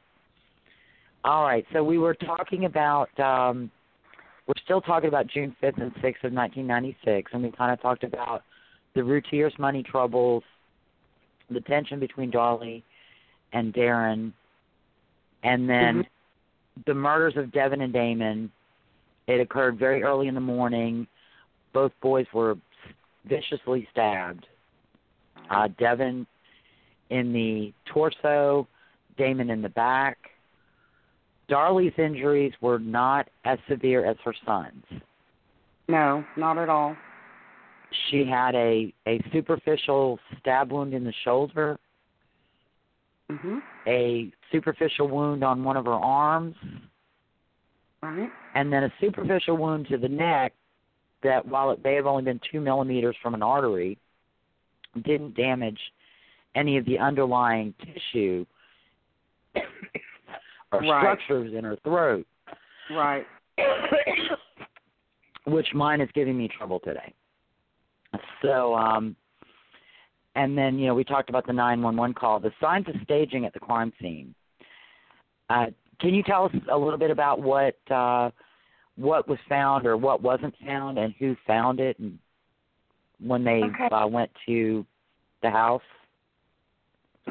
yeah, the um the problem with the the staging or I guess uh, what led investigators um to believe that uh the blood evidence was a huge factor. Um like in front of the sink, you can see where what looks like if you uh, you talked about there not being uh, appreciable blood on the couch where she said she was laying. Mhm. There's drops on top of drops, drops, drops right there in front of that sink. And, you know, Right. so this investigators to believe this is where she cut her her throat. They also Mhm. found signs of cleanup there. Um, not only that, but the floor in front of the sink, leading from the sink to the living room, where she and Darin both say she ran back and forth several times, wetting towels. By this time, her arm is bleeding, her neck is bleeding. Mhm. Look at that floor from in front of that sink. There's a set of footprints leading out, um, and a big open spot there where looks like what she did was laid that vacuum cleaner there and then uh, did what she did to her neck, stepped over the vacuum cleaner and out into the living room, broke that glass, and then Mhm. for Darin. But there's Yeah. there's blood spots there also to where I mean you you think about somebody in a frantic situation and they're running back and forth. She's actively bleeding. And they're Mhm. running back and forth. She's wetting towels. You know, you've got water. Water is going to drip. I don't imagine her standing there carefully wringing out towels. You know, Mhm. this is a hectic thing. She's running back and forth. The floor in front of that just absolutely proves that she's lying. You also Yeah. have the sock, that sock that was found down the alley. Mhm. I personally don't think that that sock was a staging effort on her part. Um, it was a big risk for her to take. There is Mhm. uh, blood from both boys on the sock, on the outside. On the inside is her skin cell DNA in the toe, and not Mhm. one drop of her blood on that sock where she wants you to believe that was used, you know, in this attack, where most of the blood on that scene all over the place is hers, Mhm. but not exactly. and it it just it leads me to believe that it was more an act of desperation than staging. And Greg Davis even brought that up in his closing arguments that they felt that she was trying to dissociate it. Um, Yes. That's a long way to run. It was 75 yards, and you just think if you know she's in a panic, she's doing this because she feels like she has to do it. She has to get rid of that sock. Um, I imagine that 75 yards felt like a million miles to her, Mm-hmm. and so I just, I just, I've always felt like she was just trying to get rid of that. To her, it it pointed to her guilt, and she had to get rid of it. If it was a part of staging, she could have thrown it in the garage, um, Mhm. out in the backyard, you know, anywhere like that, and not have risk being seen. Could she have thrown it from inside her yard? Not as far to, it was three to houses down from her Okay. house, from the back of her house. Okay. All right. So she would have had to go out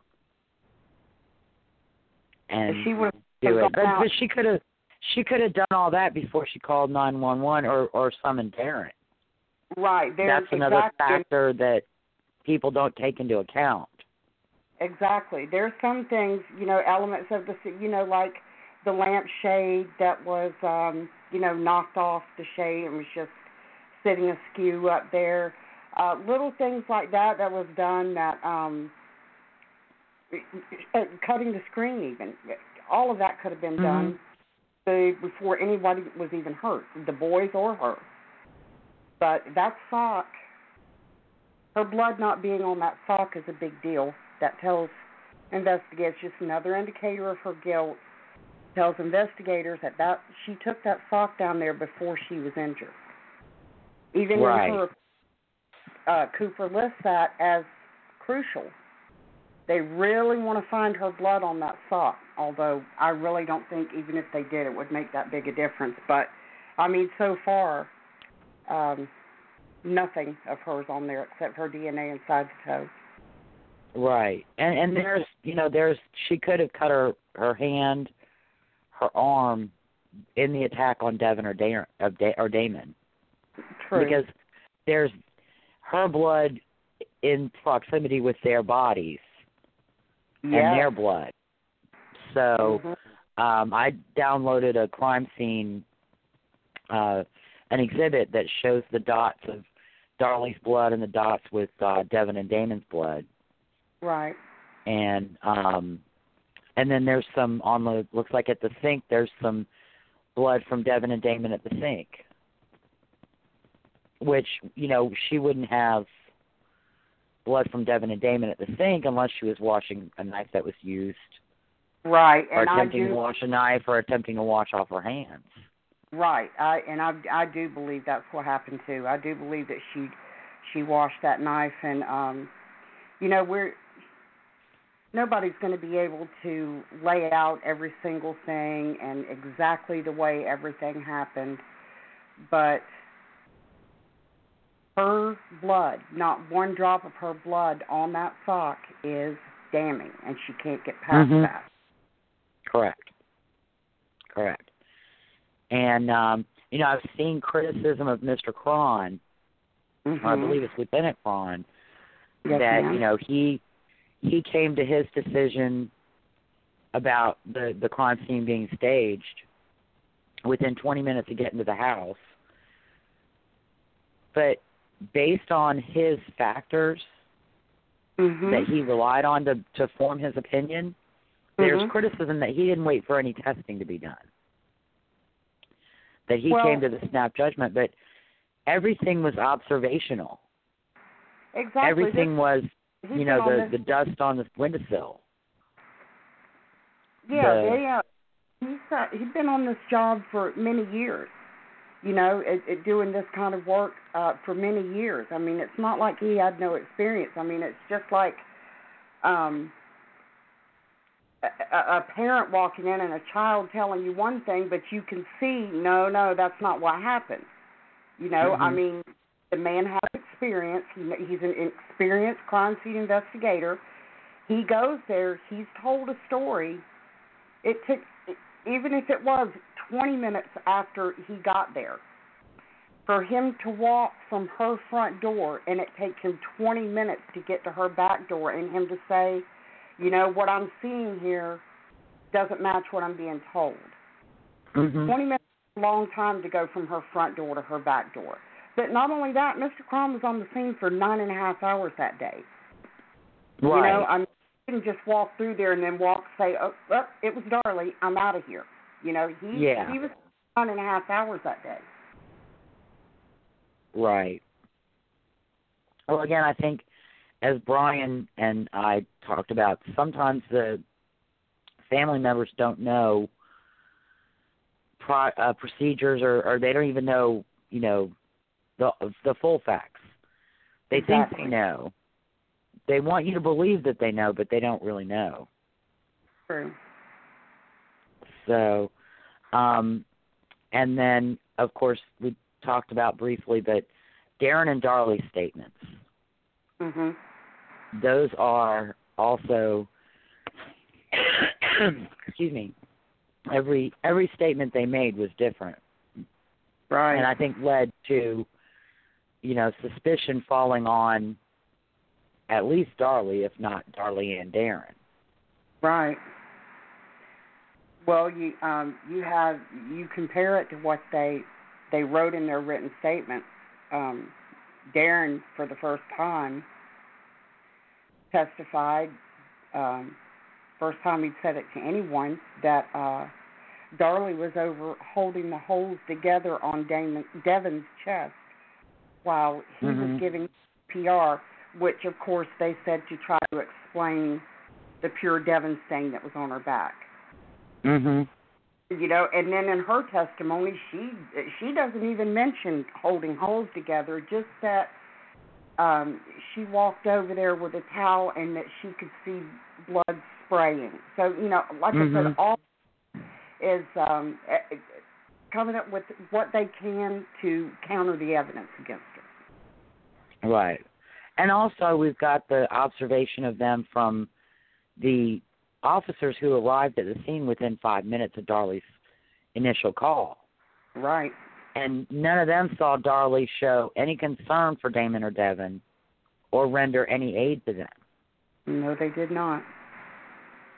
So there's, you know, that's another disconnect. And she never asked about Drake. No, and that's huge to me too. She didn't ask about him because she knew he was all right, and, and I Mhm. think that that's huge to me. Right. And then we get to uh Devon's birthday Mhm. at the cemetery, which to Yeah. me, I'm not even a parent, but I still find it to have all been in poor taste. To have media there and to call it a party, Mhm. I just find that's in poor taste. Yeah, I do too. Um, and You know, the have a, it, a I, I solemn. wouldn't have that big of a problem with the party itself so much. I her demeanor at the party is off also. But if you Right. watch that full tape and you see her interview at the end where like at one portion the reporter is telling her, you know, that basically that some are starting to suspect her. And uh her first comment is well, you know, there's nothing we can do. Gossip is the biggest evil in the world, she said, as she's standing out of Mhm. her son's party at his grave. yeah. Gossip, is the biggest evil in the world, she said. How how is that? How is that when you're standing at your son's grave, murdered eight days before, right there in your home, just feet away from you, and gossip is the biggest evil in Mhm. the world? That whole interview is very telling. Yeah. Definitely and you know, definitely both of them in poor taste. Yes. I mean, they have Gangsta's Paradise at the funeral. I don't care if you think that was the kid's favorite song. Somehow, I don't believe that was the boy's favorite song. I think that was Darlie's favorite song. It, it very well could have been. Who know? I mean, you, you can't tell. You don't have any way of knowing because they lie about. Well, her chil- she's one of those women. Her children were an extension of her. Mhm. They were only there to make her appear the way she wanted to appear. And she got very frustrated when they didn't fit into that mold. Right. I think both Devon and Damon were getting a little bit more rambunctious, and they were getting older, probably a lot more sassy, Mhm. Harder and to deal. she could not she could not deal with it. Plus, with the postpartum. Right. Um, but I've I've met mothers of of murder victims, and the first birthday for one of them was two months after the murder. She Mhm. was unable to get out of bed. Yeah. I. His dad didn't get out of bed, and to this day, it's been 25 years. She still goes radio silent on her son's birthday Got it. because she can't deal with. She doesn't want to deal with anything or think about it or think about him. It's. I mean, Um, it's, it's unavoidable. I mean, you can't. You don't just push through it like that. And a week Mhm. later. right.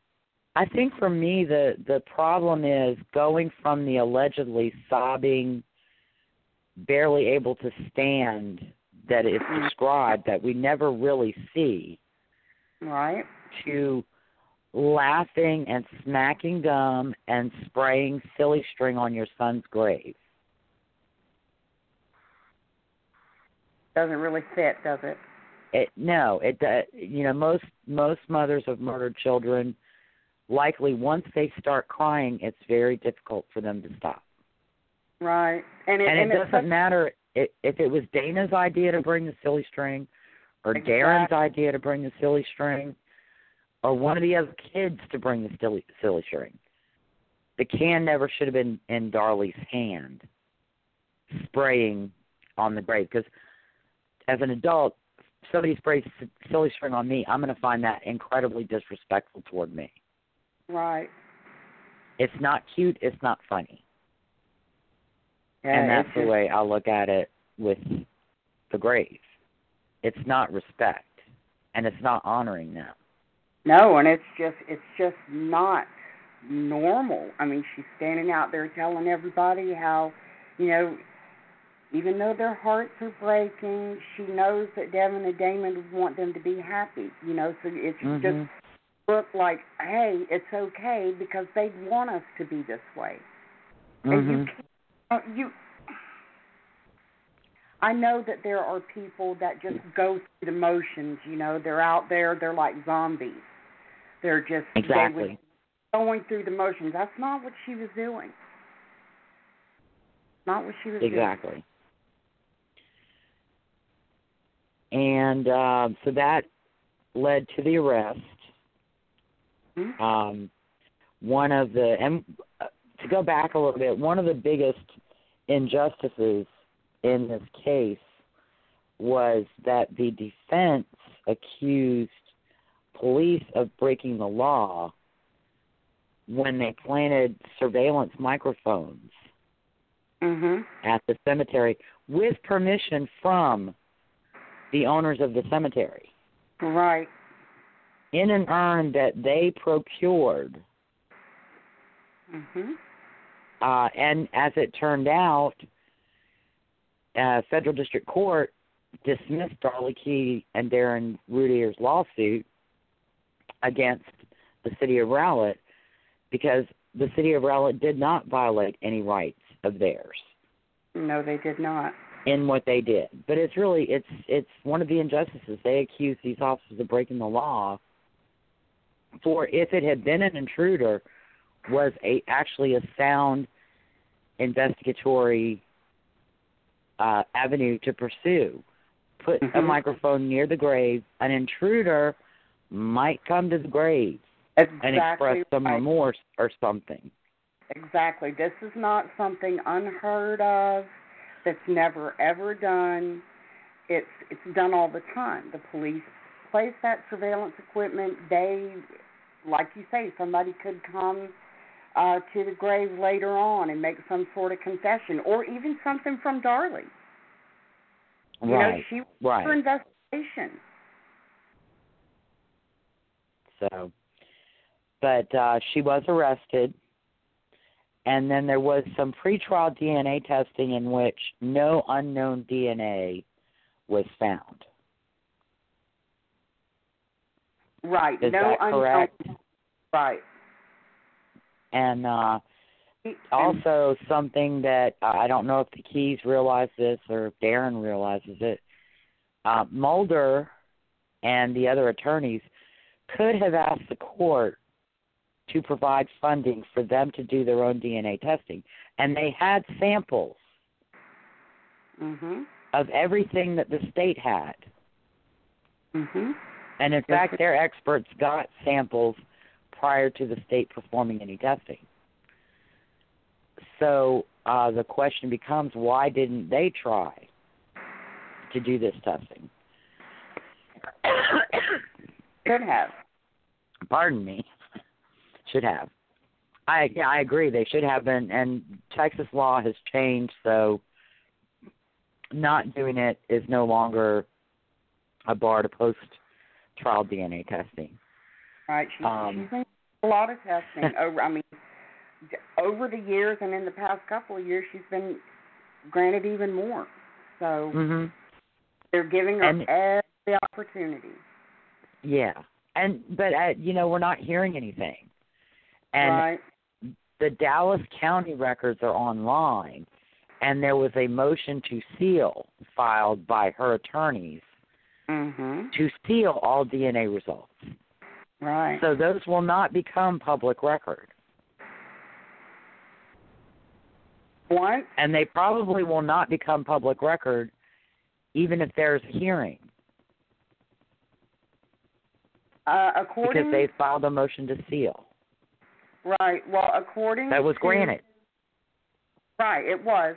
According to what I was told by the DA's office, once all of that state level testing is completed, everything they're doing now, there will be a hearing set, and and it, it'll be a public hearing, and those DNA test results will be brought out. Okay. That's what I was Okay. the DA. Okay. I'll I'll I'll wait and see. Um, she also got some funding from the federal court Mhm. for DNA testing, um, which makes me wonder why her mom is still asking supporters for tens of thousands of dollars for Yes. attorneys and DNA testing when apparently that's being funded through federal court. Yes, Not what they wanted, but time. some of it. And, and and and at the time when she very first started saying this, um, when it was going through the state court, and I even called the DA's office myself and verified it, and they said, you know, everything at that level, what the what is approved by the court will be paid for by the state. Now I realize that that may have some changes at the federal level, but when she was in state uh, or in you know district court, Mhm. anything that was approved by the state was paid for by the state. Yeah. Well, I think Uh, because it's being done at DPS in Garland, Mhm. and then there's some that's being done at U University of North Texas. Right. Those results uh, we were actually get able to get a hold of. They were posted online through the Dallas County website. Mhm. Uh, they were um, subsequently taken down, but uh, we have a copy of those results. Okay. Two fifteen from UNC. Okay, yeah, I I saw those, and what worries me about DNA testing old cases now is Mhm. that you're going to find minor contributors Right. on just about everything everywhere, Right. and those minor contributors may not have any reference samples available to figure out who they are. Right. because I think that happened on those those test results. Although it confirmed female DNA Darlie Mhm. and no uh, no major contributors male, but it Right. excluded Devon and Damon and Darin on the minor the minor contributors. Pamela? Yes, ma'am. Okay. I'm sorry, I thought you might have dropped. Oh no, no, I'm still here. so um so that kind of that kind of worries me. Um, I don't think it'll be anything to worry about. The um, uh, the biggest thing for them, I think, in the two in the 2015 testing anyway, was that they didn't find any male DNA in that print, and this was going to be, you know, this was going to be the saving grace. Right, right. But no uh, no epithelial No, no male. Right, no male DNA, no male DNA obtained is what it said. And um Okay. I called I called the lab and asked them what that meant and what I was told was is that it either means there was not enough male DNA there to be detected or there just simply was no male no male DNA to detect. Okay. Okay. Um, but still, I mean that's that's not a good thing for Darlie at all, because that'll be Right. looked at as no male DNA was obtained, and the STR test, uh, testing on that print, which would have um, brought up the you know the female DNA, or the the, the STR detects both male and female, and Correct. the testing came up um, inconclusive, Okay. uh, yeah. which means they couldn't say, you know, this was Darlie, but she also could not be excluded. Okay. Okay. And then no male DNA with the YSTR testing. So mhm. I think it'll come back if they're able to run it, if they're able to get a hit once she gets back to the federal level. I think that print, if they're able to get a print on it, it'll come a hit on it rather. It'll come back to Darlie. Well, now as I understand it, um it- doesn't the print really is not a good print and it doesn't qualify for running it through AFIS. Right. Um, also, from the DA's office, is that there is a criteria that has to be followed, or Mhm. that has to be met, you know, for them to be able to run it. So it is, you know, it was wet, smudged on that glass partial print. I just don't think Right. it'll ever ever, ever offer her any relief whatsoever, and even if they are. It's a gamble, and not even really a gamble, because even if it turns out to be her print, that doesn't mean that she killed the boys. Mhm. But she wants you to believe that it came from an But it- intruder. it negates the intruder. Mhm. And uh, now, what about uh, Devon and Damon? I have read some claims that uh, one of the boys was excluded as a source of the print, and the other boy was still being determined. It was still being examined, and then I've never heard anything else after that. But I also heard that when the boys were exhumed, they had been holding hands, and there had been some water that caused deterioration. So were they ever able to get good prints from Devon or Damon? I think with Devon, they had a a print card from him from school or something like that. Okay. I don't, you know, I don't really know. Um, I have to because I've had people say from what they read from Dr. Jansen's report that they weren't saying for sure that um, Damon had been excluded, but now Darlie's family claims that he was. Right. So, the I- family continues to claim both Devon and Damon were excluded, but Right. um, but one of her attorneys uh, was giving some kind of press statement or whatever, and he Mhm. said, I think it was Devon. Devon has been excluded, but they're they're working on Damon, and this was in 2008. Right. Well, you know, her It's expert. ten years. Yeah, and her expert, um, Dr. Jantz, and this was even before. This was back in um, 2003. Um, said that the print was um, at 60-40 more likely to be that of a, a woman than a man, based on okay. Size of the print, and that was her paid expert. Her Mhm. own paid expert could not exclude her. Right. In fact, it was So that that negates yeah, that negates the intruder male Mhm. because the print sixty forty it's a woman. Mhm.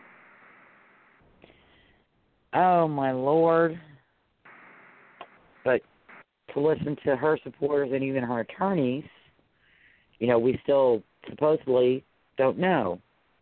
Right. Well, So um all right, so she has her federal post conviction. Uh she wasn't successful with state post conviction.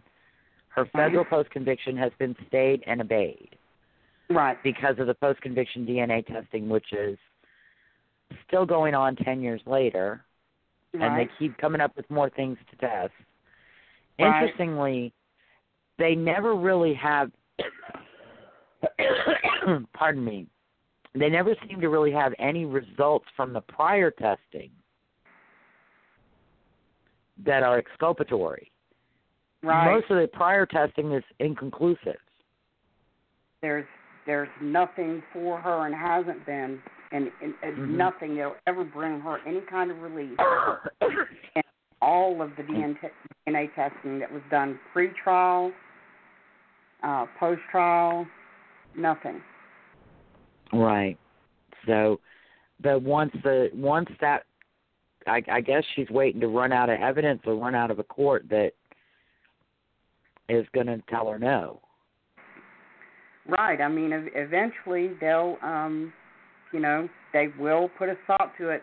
You know, I was also told by the uh, DA's office that once Darlie's case returns to the federal level, if she's not, you know, gotten anything of any value from all of this state testing, the Mhm. federal court could just accept their testing and go from there. Okay.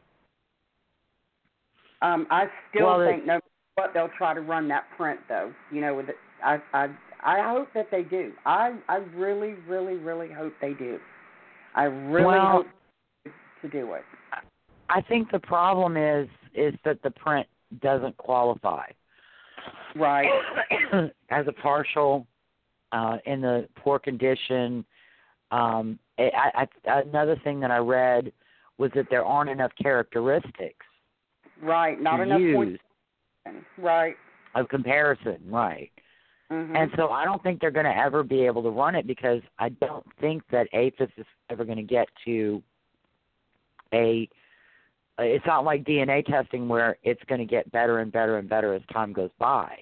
right. I mean, for a fingerprint comparison, you have to have a certain number of points of comparison between question and known.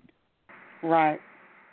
And if you don't have all those, plus with a partial print, you don't necessarily know the orientation of the finger, what finger made it. Um, you know, it could be, it, it could even be from, uh, you know, the palm of her hand rather than a finger. Right. Well, um, you know, um, back when they were doing um, like the state testing, the state's expert after Dr. Jantz came in, uh, the state had an expert come in, Pat Wertheim,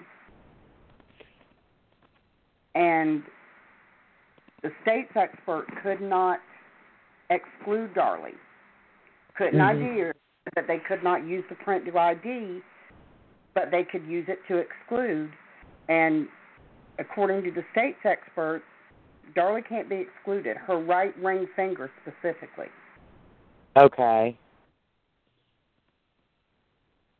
All So that Yeah, I, I I think I had read that. I was looking at the state habeas, and you know she wasn't successful, and her federal her federal habeas is basically going to be the federal court, the federal district court reviewing the state court findings and Mhm. evidence. right. Um, although I can see, I predict that there will be requests to file successive petition after successive petition Mhm. in both state and federal court by Darlie's attorneys on all kinds of grounds. I mean, there will be more people in on that burglary deal with Darin, who Mhm. now says that never really happened. right. apparently. Excuse me. And um so we'll have to we'll have to wait and see what happens. Um I I do wish that I wish this DNA testing would be completed. I saw the recent Yeah. articles that it's going on. I mean has it been just her continuing to change what she wants to test? Um, not just that. I mean, uh, the laws changed, and, this is another uh, benefit, of course, to her defense, just stretching this out as long as they can. Um, Mhm. They know that, that they're not ever going to get anything out of this print, and like I said, even if it does come back, come back to her, it doesn't prove that she killed the kids. So they Right. can afford, you know, to to use this to stretch this out, or any other testing they can get on prints or whatever. They can use this to stretch it out, but um, it's they know that this is not ever going to do anything for her, Mhm. Yeah. and uh, so you know they can afford to do that. They can afford to push it and see just you know how far they can go because comes down to it, it's it it doesn't incriminate her, so they can afford to Yeah. bargain with. It. And so Yeah. eventually, um, this will, you know, the court will stop accepting. She was uh, the law anyway. The whole point in that was that this being stretched out for so long, and in the meantime, in 2012, a new law was signed in. Uh, signed in. So she Mhm. was even more testing, testing that she had been denied previously. Right. So right. it's different things, you know, um, that causes her, allows her to get more testing or testing that she was denied in the first place um, it's you know it's just a, it's just another way for just just to drag drag drag it out as long as they can. But I don't think the federal courts will drag on as long as these uh, No, states have. I no. I don't the face with them. once the uh, once a motion to to restart the federal habeas is filed, it may be a year or two before the district court makes a decision because they've Mhm. got 20 years of record to look at. Right. But I, I think once the, the the district court makes a decision, if they ultimately deny any relief, then it goes to the Fifth Circuit, and then it'll finally go to the U.S. Supreme Court, which is very unlikely that it'll be uh, cert will be granted. Right. Um, but I can predict that they're still going to be complaining about the transcripts, even though Susan Simmons was able to put together an accurate transcript that she was able to certify with the exception of 54 pages in a single volume. And that was only because she didn't have an audio record to check and make sure that her editing on the, the stenography record was accurate. Mhm. And that so, was 50, but 54 pages of volume 10, which I mean had nothing to do with the trial itself.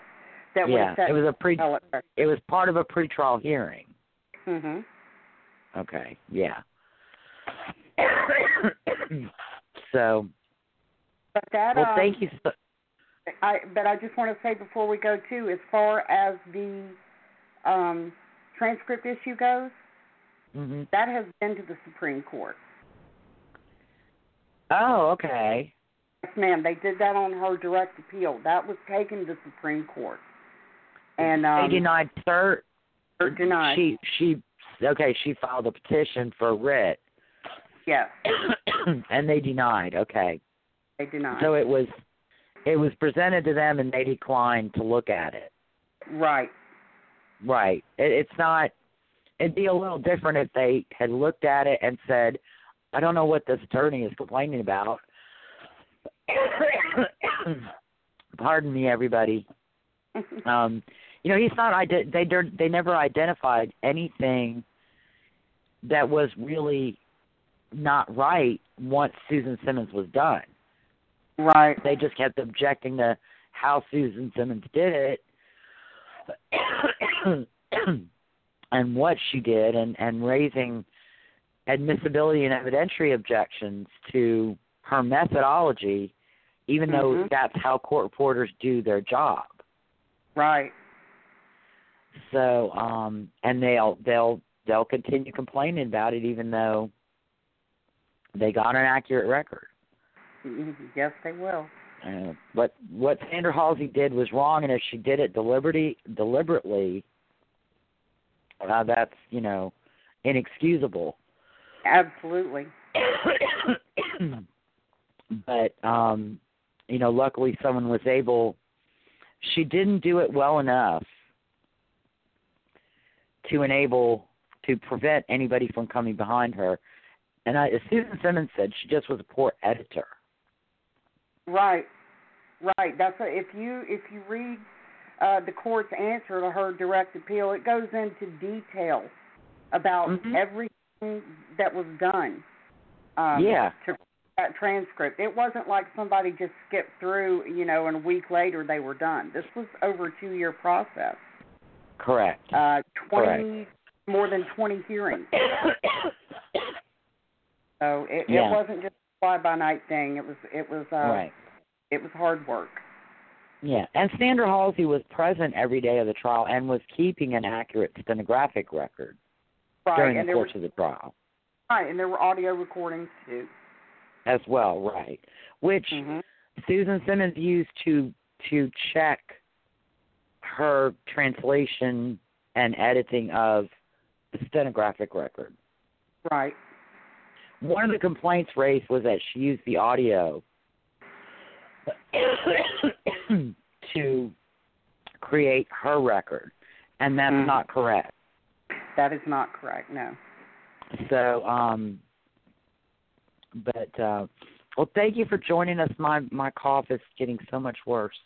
Well, I hope you feel Um, better, Lisa. Thank you so much for having me on. I really appreciate it. You made this Thank really easy. you. Well, I'm glad you enjoyed it, and you know when when something develops, we'll definitely bring the show back on. Okay, Well, great. We'll bring you back on to talk about Darlie and her ever evolving case. great. I'm looking forward to it, Lisa. Thank you so much. All right, thank you, Pamela. Good night. Good night.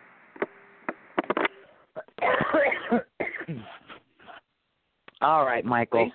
You could use a cough drop. Well, I've been sucking on cough drops, but my sister just came home and she turned the heater on. Oh, okay. And as soon as she turned the heater on, that made my throat just go crazy. Yeah. So, um, that was a great show. That was a great show. and Brian and Pamela were great. Oh yes, they were. Um, they were wonderful. Wealth of knowledge. So, time flew. Yes, absolutely. All right, well let's let's get this one dusted and done. Thank you for listening, clear and convincing. okay, Michael. Okay. Thank you for uh, thank you for listening, clear and convincing with Lisa O'Brien and Michael Carnahan. If you like our show and want to know more, you can find us on Facebook.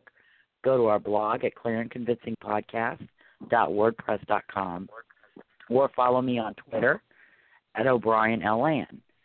Join us in two weeks for a special episode of Clear and Convincing, episode 30, which we're going to call the anniversary special.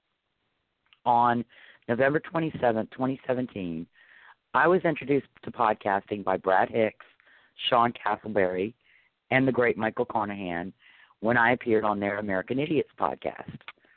That appearance led to an invitation to be co host of that show with Brad and Sean, and then later with Brad. And then that led to the opportunity to launch Clear and Convincing and brings me here tonight. Michael and I are going to be joined by Brad and Sean. We're going to reminisce about that first episode, talk about Brad and Sean's new projects, and just generally chat. We won't be covering any particular cases unless Sean and I get into an argument about one. Um, Michael and I, Michael and I want to wish everyone a safe and happy Thanksgiving, and we'll talk to you again on Tuesday, November twenty seventh, twenty eighteen, at eight p.m. Central. Everybody, stay safe. Don't drink and drive. Call your mama. Call a Uber. Call a Lyft. I would recommend, highly recommend Lyft. Uh, take a taxi. Don't drive. Don't drink, or don't drink and drive. Everybody, stay safe. Good night.